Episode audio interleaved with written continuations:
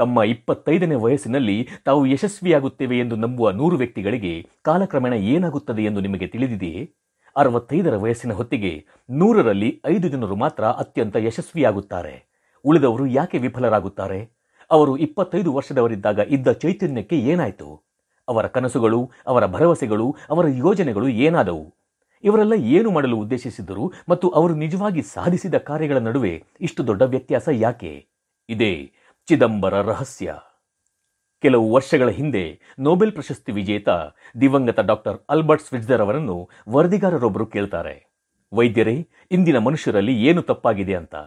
ಆ ಮಹಾನ್ ವೈದ್ಯರು ಒಂದು ಕ್ಷಣ ಮೌನವಾಗಿದ್ದು ನಂತರ ಹೇಳ್ತಾರೆ, ಮನುಷ್ಯರು ಸ್ವಲ್ಪವೂ ಆಲೋಚಿಸುವುದಿಲ್ಲ ಅಂತ. ಈ ಬಗ್ಗೆ ನಾನು ನಿಮ್ಮೊಂದಿಗೆ ಮಾತನಾಡಲು ಬಯಸ್ತೇನೆ. ನಾವಿಂದು ಸುವರ್ಣ ಯುಗದಲ್ಲಿ ಬದುಕ್ತಾ ಇದ್ದೀವಿ. ಇದು ಸಾವಿರಾರು ವರ್ಷಗಳಿಂದ ಮಾನವ ಎದುರು ನೋಡುತ್ತಿದ್ದ ಕನಸು ಕಂಡು ಸಾಕಾರಗೊಳಿಸಿಕೊಂಡ ಯುಗ. ನಾವಿಂದು ಭೂಮಿಯ ಮೇಲಿನ ಅತ್ಯಂತ ಶ್ರೀಮಂತ ಯುಗದಲ್ಲಿ ವಾಸಿಸ್ತಾ ಇದ್ದೀವಿ. ಅಂದರೆ ಎಲ್ಲರಿಗೂ ಹೇರಳವಾದ ಅವಕಾಶಗಳಿರುವ ಭೂಮಿ. ಗಮನಿಸಿ, ಒಟ್ಟು ನೂರು ಜನರನ್ನು ಗಣನೆಗೆ ತೆಗೆದುಕೊಂಡರೆ ಅವರು ತಮ್ಮ ಇಪ್ಪತ್ತೈದನೇ ವಯಸ್ಸಿನಿಂದ ಪ್ರಾರಂಭಿಸಿ ಅರವತ್ತೈದು ವರ್ಷದ ಹೊತ್ತಿಗೆ ಏನಾಗಿರಬಹುದೆಂದು ತಿಳಿದಿದೆಯೇ? ಅದು ಪುರುಷರು, ಮಹಿಳೆಯರು, ಯಾರಾದರೂ ಆಗಿರಲಿ. ಈ ನೂರು ಜನರಲ್ಲಿ ಎಲ್ಲರೂ ತಾವು ಯಶಸ್ವಿಯಾಗಲಿದ್ದೇವೆ ಎಂದು ನಂಬಿಯೇ ಜೀವನ ನಡೆಸುತ್ತಾರೆ. ಜೀವನದ ಕಡೆಗೆ ಉತ್ಸುಕರಾಗಿರ್ತಾರೆ. ಅವರ ಕಣ್ಣಿನಲ್ಲಿ ಒಂದು ನಿರ್ದಿಷ್ಟ ಪ್ರಕಾಶವಿರುತ್ತದೆ. ಅಗಾಧ ಚೈತನ್ಯವಿರುತ್ತದೆ ಮತ್ತು ಜೀವನವು ಅವರಿಗೆ ಬಹಳ ಆಸಕ್ತಿದಾಯಕ ಸಾಹಸದಂತೆ ತೋರುತ್ತದೆ. ಆದರೆ ತಮ್ಮ ಅರವತ್ತೈದನೇ ವಯಸ್ಸಿನ ಹೊತ್ತಿಗೆ ಅವರಲ್ಲಿ ಒಬ್ಬರು ಮಾತ್ರ ಶ್ರೀಮಂತರಾಗ್ತಾರೆ. ನಾಲ್ವರು ಆರ್ಥಿಕವಾಗಿ ಸ್ವತಂತ್ರರಾಗ್ತಾರೆ. ಐವರು ಮಾತ್ರ ಇನ್ನು ಕೆಲಸ ಮಾಡುತ್ತಲೇ ಇರ್ತಾರೆ. ಐವತ್ನಾಲ್ಕು ಜನ ಕುಸಿದು ಹೋಗಿರ್ತಾರೆ. ಜೀವನದ ಅವಶ್ಯಕತೆಗಳಿಗಾಗಿ ಇತರರನ್ನು ಅವಲಂಬಿಸಿರುತ್ತಾರೆ. ನೂರರಲ್ಲಿ ಐದು ಜನರು ಮಾತ್ರ ಯಶಸ್ವಿಯಾಗುತ್ತಾರೆ. ಉಳಿದವರೆಲ್ಲರೂ ಯಾಕೆ ವಿಫಲರಾಗ್ತಾರೆ? ಅವರು ಇಪ್ಪತ್ತೈದು ವರ್ಷದವರಾಗಿದ್ದಾಗ ಇದ್ದ ಚೈತನ್ಯಕ್ಕೆ ಏನಾಯಿತು? ಅವರ ಕನಸುಗಳು, ಆಕಾಂಕ್ಷೆಗಳು, ಭರವಸೆಗಳು, ಯೋಜನೆಗಳು ಯಾಕೆ ಭಗ್ನಗೊಳ್ಳುತ್ತವೆ? ಈ ಜನರು ಏನು ಮಾಡಲು ಉದ್ದೇಶಿಸಿದ್ರು? ಹಾಗೂ ಅವರು ನಿಜವಾಗಿ ಸಾಧಿಸಿದ ಕಾರ್ಯಗಳ ನಡುವೆ ಇಷ್ಟು ದೊಡ್ಡ ಅಸಾಮಾನ್ಯತೆ ಏಕೆ? ಯಶಸ್ಸಿನ ವ್ಯಾಖ್ಯಾನ. ಮೊದಲು ಯಶಸ್ಸು ಅಂದರೆ ಏನು ಎಂಬುದನ್ನು ವ್ಯಾಖ್ಯಾನಿಸೋಣ. ಇಲ್ಲಿ ನಾನು ಕಂಡುಕೊಳ್ಳಲು ಸಾಧ್ಯವಾದ ಅತ್ಯುತ್ತಮ ವ್ಯಾಖ್ಯಾನ ಇಲ್ಲಿದೆ. ಯಶಸ್ಸು ಅಂದರೆ ಯೋಗ್ಯವಾದ ಆದರ್ಶವೊಂದನ್ನು ಆಯ್ದುಕೊಂಡು ಕಾಲಕ್ರಮೇಣ ಸಾಧಿಸುವುದು. ಯಶಸ್ಸು ಅಂದರೆ ಒಬ್ಬ ವ್ಯಕ್ತಿ ತಾನು ಅತ್ಯುತ್ತಮ ಶಿಕ್ಷಕನಾಗಬೇಕೆಂದು ಬಯಸಿ ಅದೇ ಆಗುವುದು. ಯಶಸ್ಸು ಎಂದರೆ ತಾನು ಅತ್ಯುತ್ತಮ ಕ್ರೀಡಾಪಟುವಾಗಬೇಕೆಂದು ನಿರ್ಧರಿಸಿ ತನ್ನ ಗುರಿಯನ್ನು ಮುಟ್ಟುವುದು.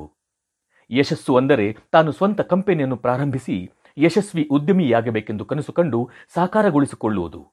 ಯಾಕೆಂದರೆ ಅದು ಅವನ ಕನಸು ಮತ್ತು ಅವನು ಅದನ್ನೇ ಮಾಡಲು ಬಯಸಿದ್ದನು.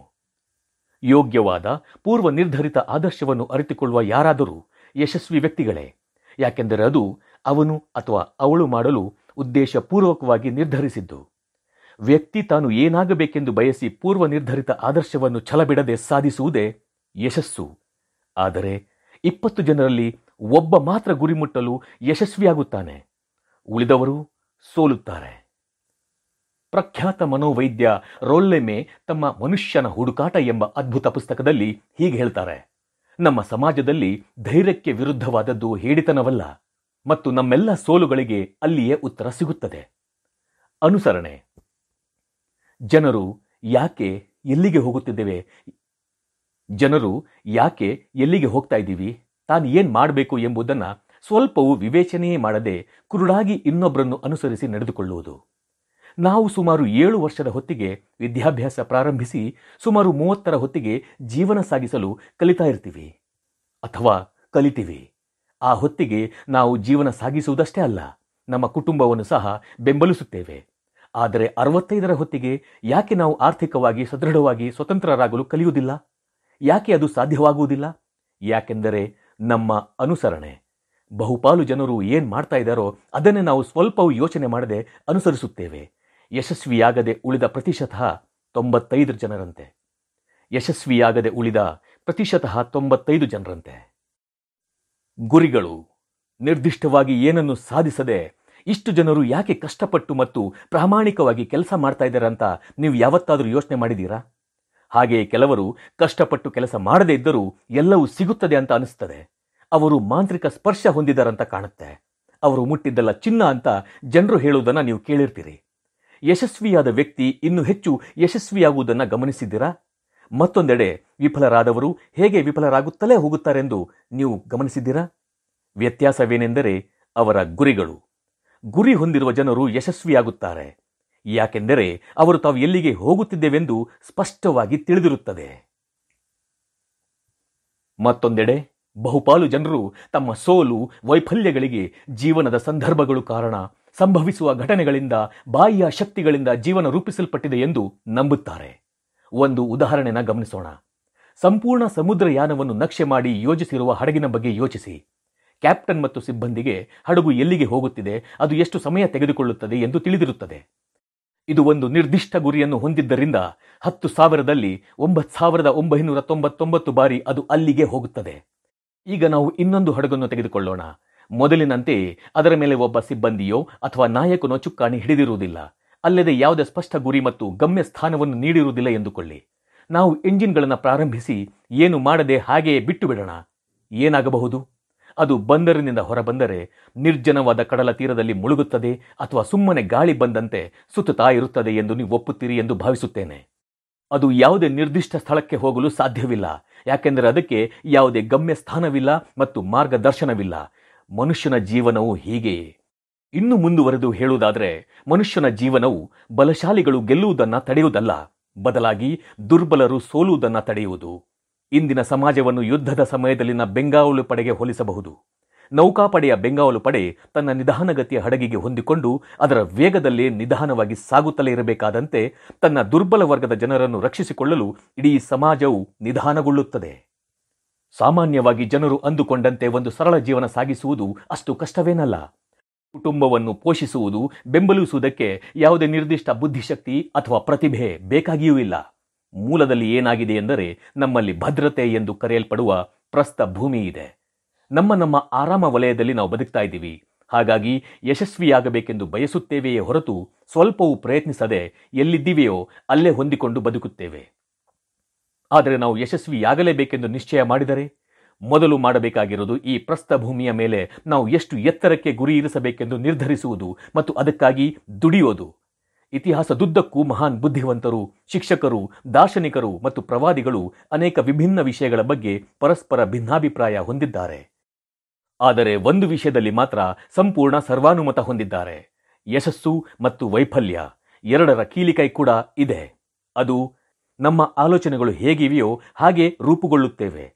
ಇದು ವಿಚಿತ್ರ ರಹಸ್ಯ. ಈ ವಿಚಿತ್ರ ಮತ್ತು ರಹಸ್ಯ ಅಂತಲೂ ಯಾಕೆ ಹೇಳ್ತಿದ್ದೀನಿ ಗೊತ್ತೇ? ವಾಸ್ತವವಾಗಿ ಇದು ರಹಸ್ಯವಲ್ಲ. ಈ ಮರ್ಮವನ್ನು ಕಂಡುಕೊಂಡ ಬುದ್ಧಿವಂತರು ಈ ಮೊದಲೇ ಅದನ್ನು ಜಗತ್ತಿಗೆ ಘೋಷಿಸಿದ್ದಾರೆ. ಆದರೆ ಕೆಲವೇ ಜನರು ಮಾತ್ರ ಇದನ್ನು ಅರ್ತಿದ್ದಾರೆ ಅಥವಾ ಅರ್ಥ ಮಾಡಿಕೊಂಡಿದ್ದಾರೆ. ಅದಕ್ಕಾಗಿಯೇ ಇದು ವಿಚಿತ್ರವಾಗಿದೆ ಮತ್ತು ಕೆಲವು ಇಂತಹದ್ದೇ ವಿಚಿತ್ರ ಕಾರಣಗಳಿಗಾಗಿ ಇದು ರಹಸ್ಯವಾಗಿ ಉಳಿದಿದೆ. ಮಹಾನ್ ರೋಮನ್ ಚಕ್ರವರ್ತಿ ಮಾರ್ಕಸ್ ಅರೇಲಿಯಸ್ ಹೀಗೆ ಹೇಳ್ತಾನೆ, ಮನುಷ್ಯನ ಆಲೋಚನೆಗಳು ಹೇಗಿವೆಯೋ ಹಾಗೆ ಅವನು ರೂಪುಗೊಂಡಿರುತ್ತಾನೆ. ಡಿಸ್ರಲ್ಲಿ ಕೂಡ ಹೀಗೆ ಹೇಳ್ತಾರೆ, ಮನುಷ್ಯ ಕಾಯಲು ತಯಾರಿದ್ದರೆ ಮಾತ್ರ ಎಲ್ಲವೂ ಬರುತ್ತದೆ. ದೃಢ ಇಚ್ಛಾಶಕ್ತಿ ಇದ್ದವನು ಅದನ್ನು ಸಾಧಿಸುತ್ತಾನೆ ಹಾಗೂ ಅಸ್ತಿತ್ವವು ಆತನಿಗೆ ಸಹಕರಿಸುತ್ತದೆ. ಡಾಕ್ಟರ್ ನಾರ್ಮನ್ ವಿನ್ಸೆಂಟ್ ಪೀಲೆ ಹೀಗೆ ಹೇಳ್ತಾರೆ, ನೀವು ನಕಾರಾತ್ಮಕವಾಗಿ ಯೋಚಿಸಿದರೆ ನಕಾರಾತ್ಮಕ ಫಲಿತಾಂಶಗಳನ್ನೇ ಪಡೆಯುತ್ತೀರಿ. ನೀವು ಸಕಾರಾತ್ಮಕವಾಗಿ ಯೋಚಿಸಿದರೆ ಸಕಾರಾತ್ಮಕ ಫಲಿತಾಂಶಗಳನ್ನೇ ಸಾಧಿಸುವಿರಿ ಅಂತ. ಜಾರ್ಜ್ ಬರ್ನಾಡ್ ಶಾ ಹೀಗೆ ಹೇಳ್ತಾರೆ, ಜನರು ತಮ್ಮ ಸ್ಥಿತಿಗೆ ಯಾವಾಗಲೂ ಸಂದರ್ಭಗಳನ್ನು ದೂಷಿಸುತ್ತಾರೆ. ನಾವು ಸಂದರ್ಭಗಳನ್ನು ನಂಬುವುದಿಲ್ಲ ಈ ಜಗತ್ತಿನಲ್ಲಿ ಮುಂದುವರಿಯಬೇಕೆಂದು ಬಯಸುವ ಜನರು ತಾವೇ ಎದ್ದು ತಾವು ಬಯಸುವ ಸಂದರ್ಭಗಳನ್ನು ಹುಡುಕುತ್ತಾರೆ, ಸಿಗದಿದ್ದರೆ ಸೃಷ್ಟಿ ಮಾಡಿಕೊಳ್ತಾರೆ. ನಾವು ಏನನ್ನು ಯೋಚಿಸುತ್ತೇವೆಯೋ ಅದೇ ಆಗುತ್ತದೆ. ಇದು ಬಹಳ ಸ್ಪಷ್ಟವಾಗಿದೆಯಲ್ಲವೇ? ಯಾರು ವಾಸ್ತವವಾದ ಮತ್ತು ಉಪಯುಕ್ತವಾದ ಗುರಿಯ ಬಗ್ಗೆ ಯೋಚಿಸುತ್ತಾನೋ ಅವನು ಅದನ್ನು ಮುಟ್ಟುತ್ತಾನೆ, ಯಾಕೆಂದರೆ ಅವನು ಯೋಚಿಸುತ್ತಿರುವುದು ಅದನ್ನೇ. ಇದಕ್ಕೆ ವ್ಯತಿರಿಕ್ತವಾಗಿ ಯಾವುದೇ ಗುರಿಯಿಲ್ಲದ ವ್ಯಕ್ತಿ ಅವನು ಎಲ್ಲಿಗೆ ಹೋಗುತ್ತಿದ್ದಾನೆ ಅಂತ ತಿಳಿಯಲಾರ, ಮತ್ತು ಅವನ ಆಲೋಚನೆಗಳು ಗೊಂದಲ ಆತಂಕ, ಭಯ ಮತ್ತು ಚಿಂತೆಯ ಗೂಡಾಗಿರುತ್ತದೆ. ಇದರಿಂದಾಗಿ ಹತಾಶೆ, ಭಯ, ಆತಂಕ ಮತ್ತು ಚಿಂತೆಗಳ ಜೀವನ ಸೃಷ್ಟಿಯಾಗುತ್ತದೆ. ಹಾಗೆ ಅವನು ಯಾವುದರ ಬಗ್ಗೆಯೂ ಯೋಚಿಸದಿದ್ದರೆ ಏನೂ ಆಗಲಾರ. ಬಿತ್ತಿದ್ದನ್ನೇ ಕೊಯ್ಲು ಮಾಡುತ್ತೀವಿ. ಮಾನವನ ಮನಸ್ಸು ರೈತನ ಭೂಮಿಯಂತೆ. ಭೂಮಿ ರೈತನಿಗೆ ಒಂದು ಆಯ್ಕೆಯನ್ನು ನೀಡುತ್ತೆ. ಅವನು ಆ ಭೂಮಿಯಲ್ಲಿ ತಾನು ಬಯಸಿದ್ದನ್ನ, ಆಯ್ಕೆ ಮಾಡಿಕೊಂಡಿದ್ದನ್ನ ನೆಡಬಹುದು. ನೆಟ್ಟಿದ್ದರ ಬಗ್ಗೆ ಭೂಮಿ ಯೋಚಿಸುವುದಿಲ್ಲ. ನಿರ್ಧಾರ ತೆಗೆದುಕೊಳ್ಳುವುದು ರೈತನಿಗೆ ಬಿಟ್ಟ ವಿಚಾರ. ಮನಸ್ಸು ಕೂಡ ಭೂಮಿಯಂತೆ ನೆಟ್ಟದ್ದನ್ನು ಹಿಂತಿರುಗಿಸುತ್ತದೆ. ಆದರೆ ನೀವು ಏನು ನೆಡುತ್ತಿದ್ದೀರಿ ಎಂಬುದರ ಬಗ್ಗೆ ಅದು ಹೆದರುವುದಿಲ್ಲ. ರೈತ ಒಂದು ಜೋಳದ ಬೀಜ, ಇನ್ನೊಂದು ವಿಷದ ಬೀಜ ನೆಟ್ಟು, ನೀರು, ಗೊಬ್ಬರ ಕೊಟ್ಟು ಭೂಮಿಯನ್ನು ಆರೈಕೆ ಮಾಡಿದರೆ ಏನಾಗುತ್ತೆ? ನೆನಪಿಡಿ, ಭೂಮಿ ನೆಟ್ಟಿದ್ದರ ಬಗ್ಗೆ ಹೆದರುವುದಿಲ್ಲ. ಅದು ಜೋಳದ ತೆನೆಯಷ್ಟೇ ಸಮೃದ್ಧಿಯಾಗಿ ವಿಷದ ತೆನೆಯನ್ನು ಹಿಂತಿರುಗಿಸುತ್ತದೆ. ಅಂದರೆ ಬಿತ್ತಿದ್ದನ್ನೇ ಕೊಯ್ಲು ಮಾಡುತ್ತೇವೆ. ಮಾನವನ ಮನಸ್ಸು ಭೂಮಿಗಂತಲೂ ಹೆಚ್ಚು ಫಲವತ್ತಾಗಿದೆ, ಅಪರಿಮಿತ ಮತ್ತು ನಿಗೂಢವೂ ಆಗಿದೆ. ಆದರೆ ಅದು ಭೂಮಿಯಂತೆ ಕಾರ್ಯನಿರ್ವಹಿಸುತ್ತದೆ. ನಾವು ಏನನ್ನ ನೆಡುತ್ತೇವೆ? ಯಶಸ್ಸನ್ನೋ, ವೈಫಲ್ಯವನ್ನೋ? ಯಾವುದಕ್ಕೂ ಮನಸ್ಸು ಹೆದರುವುದಿಲ್ಲ. ಒಂದು ನಿರ್ದಿಷ್ಟ, ಉಪಯುಕ್ತ ಗುರಿ ನೆಡುತ್ತೇವೆಯೋ? ಅಥವಾ ಗೊಂದಲ, ತಪ್ಪು ತಿಳುವಳಿಕೆ, ಭಯ, ಆತಂಕವನ್ನೋ? ಏನಾದರಾಗಲಿ ನಾವು ನೆಟ್ಟದ್ದು ನಮಗೆ ಮರಳುತ್ತದೆ. ವಿಶೇಷವೇನೆಂದರೆ ನಮ್ಮ ಮನಸ್ಸು ಹುಟ್ಟಿನಿಂದಲೇ ಗುಣಮಟ್ಟದ ಸಾಧನವಾಗಿ ಬರುತ್ತದೆ. ಇದು ಸಂಪೂರ್ಣ ಉಚಿತ. ವಿಪರ್ಯಾಸವೇನೆಂದರೆ ನಾವು ನಮಗಿರುವ ಅಮೂಲ್ಯವಾದ ಯಾವುದಕ್ಕೆ ಆದರೂ ಕಡಿಮೆ ಮೌಲ್ಯ ನೀಡ್ತೀವಿ. ಯಾವುದೇ ಹಣದಿಂದ ಕೊಂಡುಕೊಳ್ಳಲು ಸಾಧ್ಯವೋ ಅದು ನಮಗೆ ಅಮೂಲ್ಯವಾಗಿರುತ್ತದೆ. ವಿರೋಧಾಭಾಸವೆಂದರೆ ವಾಸ್ತವದಲ್ಲಿ ಇದು ತದ್ವಿರುದ್ಧ. ಜೀವನದಲ್ಲಿ ನಿಜವಾಗಿಯೂ ಉಪಯುಕ್ತವಾದ ಎಲ್ಲವೂ ನಮಗೆ ಉಚಿತವಾಗಿ ಬಂದವುಗಳು. ನಮ್ಮ ಮಿದುಳು, ಬುದ್ಧಿಶಕ್ತಿ, ನಮ್ಮ ಮನಸ್ಸು, ನಮ್ಮ ದೇಹ, ನಮ್ಮ ಭರವಸೆಗಳು, ನಮ್ಮ ಕನಸುಗಳು, ನಮ್ಮ ಮಹತ್ವಾಕಾಂಕ್ಷೆಗಳು, ಕುಟುಂಬ, ಮಕ್ಕಳು, ಸ್ನೇಹ, ಪ್ರೀತಿ ಮತ್ತು ನಮ್ಮ ನಾಡಿನ ಮೇಲಿನ ಪ್ರೇಮ, ಹೀಗೆ ಎಲ್ಲ ಅಮೂಲ್ಯ ಆಸ್ತಿಗಳು ಉಚಿತವಾಗಿ ಬಂದಂಥವುಗಳು ಆದರೆ ನಮಗೆ ಹಣದಿಂದ ಬರುವ ವಸ್ತುಗಳು ವಾಸ್ತವವಾಗಿ ತುಂಬ ಅಗ್ಗವಾಗಿದೆ ಮತ್ತು ಅವುಗಳನ್ನು ಯಾವುದೇ ಸಮಯದಲ್ಲೂ ಬದಲಾಯಿಸಬಹುದು. ಒಳ್ಳೆಯ ಮನುಷ್ಯನ ಜೀವನವನ್ನು ಸಂಪೂರ್ಣವಾಗಿ ಅಳಸಿ ಹಾಕಬಹುದು ಇನ್ನೊಂದು ಅದೃಷ್ಟವನ್ನು ಸೃಷ್ಟಿಸಬಹುದು ಕೂಡ. ಮನುಷ್ಯ ಇದನ್ನು ಹಲವಾರು ಬಾರಿ ಮಾಡಬಹುದು. ನಮ್ಮ ಮನೆ ಸುಟ್ಟು ಹೋದರೂ ಅದನ್ನ ಪುನರ್ನಿರ್ಮಿಸಬಹುದು. ಆದರೆ ನಮಗೆ ಉಚಿತವಾಗಿ, ನಿಸರ್ಗದತ್ತವಾಗಿ ಬಂದ ಯಾವುದನ್ನು ಬದಲಾಯಿಸಲಾರೆವು? ಹಾಗೆಯೇ ನಮ್ಮ ಮನಸ್ಸು ನಾವು ನಿಯೋಜಿಸುವ ಯಾವುದೇ ರೀತಿಯ ಕೆಲಸವನ್ನು ಮಾಡುತ್ತದೆ. ಆದರೆ ನಾವು ಅದನ್ನು ದೊಡ್ಡ ಕೆಲಸಗಳಿಗೆ ಬದಲಾಗಿ, ಚಿಲ್ಲರೆ ಕೆಲಸಗಳಿಗೆ, ಸಣ್ಣ ಉದ್ಯೋಗಗಳಿಗೆ ಬಳಸುತ್ತೇವೆ. ಆದ್ದರಿಂದ ಈಗಲೇ ನಿಮಗೇನು ಬೇಕು ಎಂದು ಸ್ಪಷ್ಟವಾಗಿ ನಿರ್ಧರಿಸಿ. ನಿಮ್ಮ ಗುರಿಯನ್ನು ನೀವು ಮನಸ್ಸಿನಲ್ಲಿ ನೆಡಬೇಕು. ಇದೇ ನಿಮ್ಮ ಇಡೀ ಜೀವನದಲ್ಲಿ ನೀವು ತೆಗೆದುಕೊಳ್ಳುವ ಪ್ರಮುಖ ನಿರ್ಧಾರ. ನಿರ್ದಿಷ್ಟ ಉದ್ಯೋಗದಲ್ಲಿ ನೀವು ಉತ್ಕೃಷ್ಟತೆಯನ್ನು ಬಯಸುತ್ತೀರಾ? ನಿಮ್ಮ ಕಂಪನಿಯಲ್ಲಿ, ನಿಮ್ಮ ಸಮುದಾಯದಲ್ಲಿ ಎತ್ತರದ ಸ್ತರಗಳಿಗೆ ಹೋಗಲು ನೀವು ಬಯಸುವಿರಾ? ನೀವು ಶ್ರೀಮಂತರಾಗಲು ಬಯಸುವಿರಾ? ನೀವು ಮಾಡಬೇಕಾಗಿರುವುದು ಇಷ್ಟೇ. ಆ ಬೀಜವನ್ನು ನಿಮ್ಮ ಮನಸ್ಸಿನಲ್ಲಿ ನೆಡುವುದು. ಅದನ್ನು ಆರೈಕೆ ಮಾಡುವುದು. ನಿಮ್ಮ ಗುರಿಯತ್ತ ಸ್ಥಿರವಾಗಿ ಕೆಲಸ ಮಾಡುವುದು. ಉಳಿದದ್ದು ತನ್ನಿಂದ ತಾನೇ ಎಲ್ಲ ಸಾಕಾರಗೊಳ್ಳುತ್ತದೆ. ಅಷ್ಟು ಮಾತ್ರವಲ್ಲ, ಅದು ಸಾಧ್ಯವಾಗದೆ ಇರಲು ಬೇರೆ ಮಾರ್ಗಗಳೇ ಇಲ್ಲ. ಅದು ಆಗಿಯೇ ತೀರುತ್ತದೆ. ಅದು ನಿಸರ್ಗದ ನಿಯಮ. ಸರ್ ಐಸಾಕ್ ನ್ಯೂಟನ್ನ ಗುರುತ್ವಾಕರ್ಷಣೆಯ ನಿಯಮಗಳಂತೆ ನೀವು ಕಟ್ಟಡದ ಮೇಲೆ ಹೋಗಿ ಜಿಗಿದರೆ ಯಾವಾಗಲೂ ಕೆಳಕ್ಕೆ ಬೀಳುತ್ತೀರಿ. ಎಂದಿಗೂ ಮೇಲಕ್ಕೆ ಹೋಗೋದಿಲ್ಲ. ಇದು ಪ್ರಕೃತಿಯ ಇತರ ಎಲ್ಲ ನಿಯಮಗಳಂತೆ ಇರುತ್ತದೆ. ಅವುಗಳು ಯಾವಾಗಲೂ ಹೀಗೆ ಕೆಲಸ ಮಾಡುತ್ತವೆ ಮತ್ತು ಹೊಂದಿಕೊಳ್ಳುತ್ತವೆ. ನಿಮ್ಮ ಗುರಿಯ ಬಗ್ಗೆ ಶಾಂತವಾಗಿ, ಸಕಾರಾತ್ಮಕ ರೀತಿಯಲ್ಲಿ ಯೋಚಿಸಿ. ಈಗಾಗಲೇ ಈ ಗುರಿಯನ್ನು ಸಾಧಿಸಿದಂತೆ ನಿಮ್ಮ ಮನಸ್ಸಿನ ಕಣ್ಣಿನಲ್ಲಿ ಚಿತ್ರಣ ಮಾಡಿಕೊಳ್ಳಿ. ನಿಮ್ಮ ಗುರಿಯನ್ನು ತಲುಪಿದಾಗ ಏನೆಲ್ಲ ಕೆಲಸಗಳನ್ನು ಮಾಡುತ್ತೀರೋ ಅವುಗಳನ್ನು ಊಹಿಸಿಕೊಳ್ಳಿ. ನೆನಪಿರಲಿ, ನಾವೆಲ್ಲರೂ ನಮ್ಮ ಸ್ವಂತ ಆಲೋಚನೆಗಳ ಒಟ್ಟು ಮೊತ್ತ. ನಾವು ಈಗ ಎಲ್ಲಿದ್ದೇವೋ, ಅಂದರೆ ಯಾವ ಪರಿಸ್ಥಿತಿಯಲ್ಲಿದ್ದೆವೋ, ಅಲ್ಲಿರುವುದು ನಾವೇ ಬಯಸಿದ್ದು ಮತ್ತು ನಾವು ಅರ್ಹರು ಎಂದು ಅಂದುಕೊಂಡಂತೆ. ನಾವಿದನ್ನು ಒಪ್ಪುತ್ತೇವೆಯೋ ಇಲ್ಲವೋ, ಅದು ಬೇರೆಯ ವಿಷಯ. ನಾವು ಪ್ರತಿಯೊಬ್ಬರು ಭವಿಷ್ಯದಲ್ಲಿ ನಮ್ಮ ಆಲೋಚನೆಗಳ ಫಲದಿಂದ ಬದುಕಬೇಕು. ಯಾಕೆಂದರೆ ನೀವು ಇಂದು ಮತ್ತು ನಾಳೆ ಏನು ಯೋಚಿಸುತ್ತೀರಿ? ಮುಂದಿನ ತಿಂಗಳು ಮತ್ತು ಮುಂದಿನ ವರ್ಷ ನಿಮ್ಮ ಜೀವನವನ್ನು ರೂಪಿಸುತ್ತದೆ ಮತ್ತು ನಿಮ್ಮ ಭವಿಷ್ಯವನ್ನು ನಿರ್ಧರಿಸುತ್ತದೆ. ನಿಮ್ಮ ಮನಸ್ಸಿನ ಮಾರ್ಗದರ್ಶನದಂತೆಯೇ ನೀವು. ಒಮ್ಮೆ ನಾನು ಪ್ರಯಾಣದಲ್ಲಿದ್ದಾಗ ನಡೆದ ಸಂಗತಿ ಇದು. ಅಲ್ಲಿ ದೈತ್ಯ ಗಾತ್ರದ ಯಂತ್ರವೊಂದು ರಸ್ತೆಯ ಉದ್ದಕ್ಕೂ ಘರ್ಜಿಸುತ್ತಿರುವುದನ್ನು ನೋಡಿದೆ. ಅದರಲ್ಲಿ ಮೂವತ್ತು ಟನ್ಗಳಷ್ಟು ಕಸ ತುಂಬಿಕೊಂಡಂತಿತ್ತು. ಪ್ರಚಂಡ ನಂಬಲಾಗದ ಯಂತ್ರ. ಆ ಯಂತ್ರದ ಮೇಲೊಬ್ಬ ವ್ಯಕ್ತಿ ಅದರ ವೀಲ್ ಹಿಡಿದು ಯಂತ್ರವನ್ನು ನಿಯಂತ್ರಿಸುತ್ತಿದ್ದ. ಅದನ್ನು ನೋಡಿದ ನಾನು ಯೋಚಿಸಲಾರಂಭಿಸಿದೆ. ಮನಸ್ಸಿನಲ್ಲಿ ಮನುಷ್ಯ ಮತ್ತು ಮಿದುಳಿಗೆ ಹೋಲಿಕೆ ಆರಂಭವಾಯಿತು. ಅಂತಹ ವಿಶಾಲವಾದ ಶಕ್ತಿಯ ಮೂಲದ ನಿಯಂತ್ರಣದಲ್ಲಿ ನೀವು ಕುಳಿತಿದ್ದೀರಿ ಎಂದು ಭಾವಿಸೋಣ. ನೀವಲ್ಲಿ ಕುಳಿತು ತೋಳುಗಳನ್ನು ಮಡಚಿ ಅದನ್ನು ಯಾವುದಾದರೂ ಕಂದಕಕ್ಕೋ ಓಡಿಸಲಿದ್ದೀರೋ ಅಥವಾ ಎರಡು ಕೈಗಳನ್ನು ನಿಯಂತ್ರಣ ಚಕ್ರದ ಮೇಲೆ ದೃಢವಾಗಿಟ್ಟುಕೊಂಡು ಈ ಶಕ್ತಿಯನ್ನು ನಿರ್ದಿಷ್ಟ ಮತ್ತು ಉಪಯುಕ್ತ ಉದ್ದೇಶಕ್ಕೆ ನಿಯಂತ್ರಿಸುತ್ತೀರೋ ನಿಮಗೆ ಬಿಟ್ಟದ್ದು. ಪ್ರಕೃತಿ ನಿಯಮ ಯಶಸ್ಸನ್ನು ಎರಡು ಅಂಚಿನ ಕತ್ತಿಯ ರೂಪದಲ್ಲಿ ನಮಗೆ ಕೊಡುತ್ತದೆ. ನೀವು ಚಾಲಕನ ಆಸನದಲ್ಲಿದ್ದೀರಿ, ಅಂದರೆ ನಿಮ್ಮ ಯೋಚನೆಯನ್ನು ನೀವೇ ನಿಯಂತ್ರಿಸಬೇಕು. ಯಶಸ್ಸು, ಸಂಪತ್ತು, ಸಂತೋಷ, ಕಂಡ ಕನಸುಗಳು ಬಯಸಿದ ಬದುಕನ್ನು ಕೊಡಲು ಸಾಧ್ಯವಿರುವುದು ಕೂಡ ಅದೇ ಪ್ರಕೃತಿ ನಿಯಮಕ್ಕೆ. ಅದೇ ಪ್ರಕೃತಿ ನಿಯಮ ನಿಮ್ಮನ್ನ ಗಟಾರಕ್ಕೂ ಕರೆದೊಯ್ಯುತ್ತದೆ. ಬುದ್ಧಿಶಕ್ತಿಯನ್ನು ಯಾವುದಕ್ಕೆ ಬಳಸುತ್ತೇವೆ? ಒಳ್ಳೆಯದಕ್ಕೋ ಅಥವಾ ಕೆಟ್ಟದ್ದಕ್ಕೋ? ವಿವೇಕದಿಂದ ಹೇಗೆ ಬಳಸುತ್ತೇವೆ ಎಂಬುದರಲ್ಲಿದೆ ನಮ್ಮ ಜೀವನ. ಅದೇ ಚಿದಂಬರ ರಹಸ್ಯ. ಇದನ್ನು ಸಾಕಾರಗೊಳಿಸಿಕೊಂಡು ಬದುಕಿದ ಇತಿಹಾಸದಲ್ಲಿನ ತಜ್ಞರು ನಮಗೆ ಹೇಳಿದ್ದನ್ನು ಮಾಡಿ.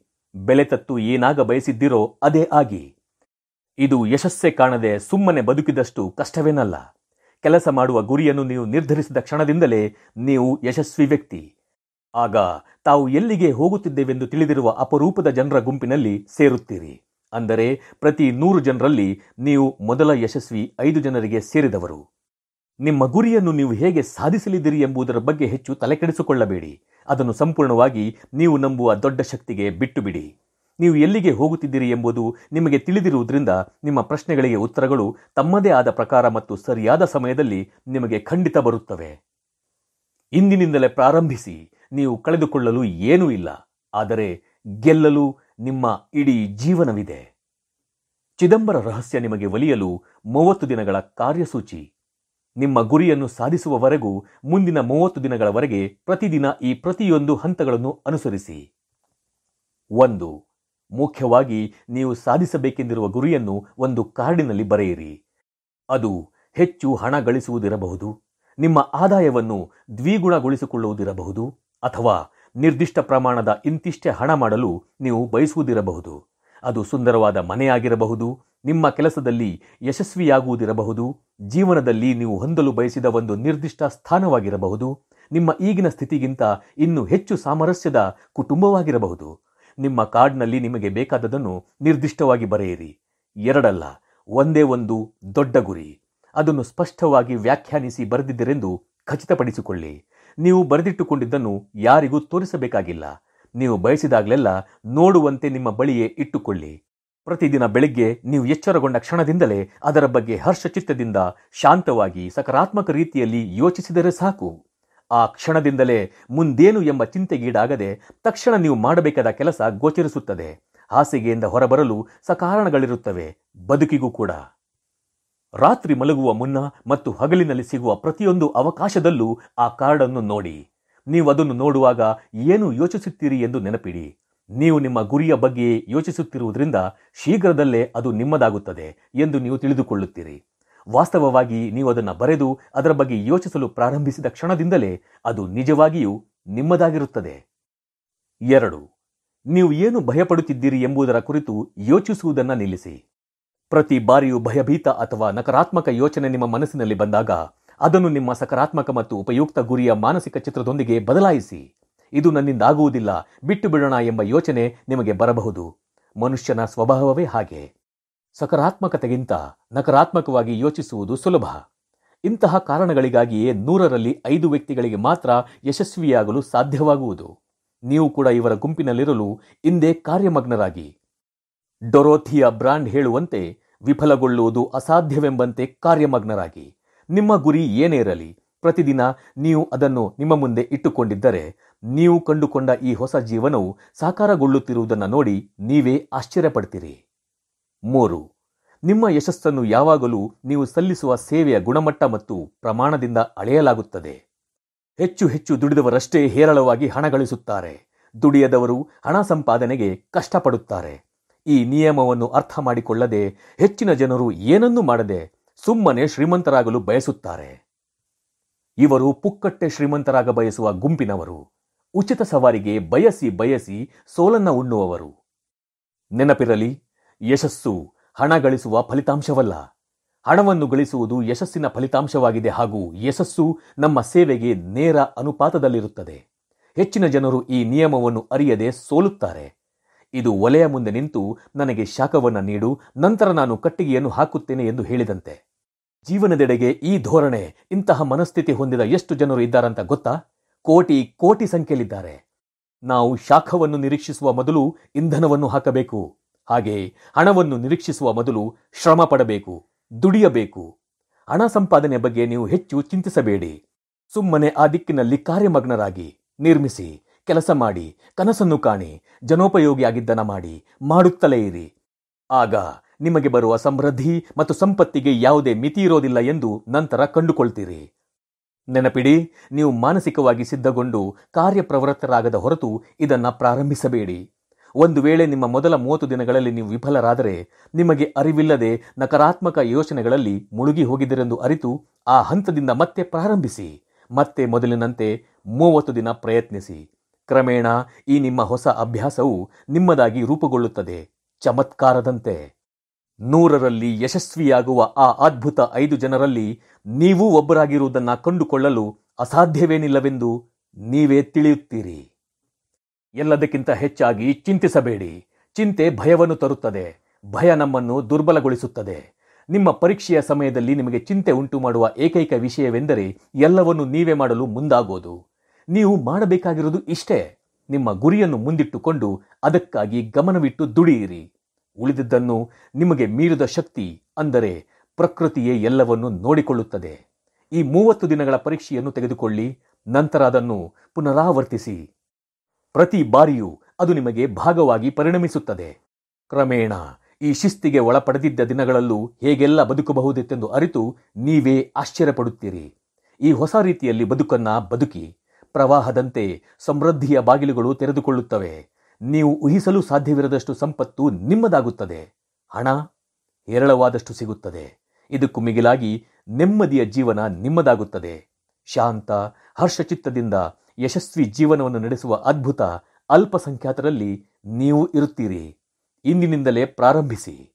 ನೀವು ಕಳೆದುಕೊಳ್ಳಲು ಏನೂ ಇಲ್ಲ, ಆದರೆ ಗೆಲ್ಲಲು ಒಂದಿಡೀ ಜೀವನವಿದೆ.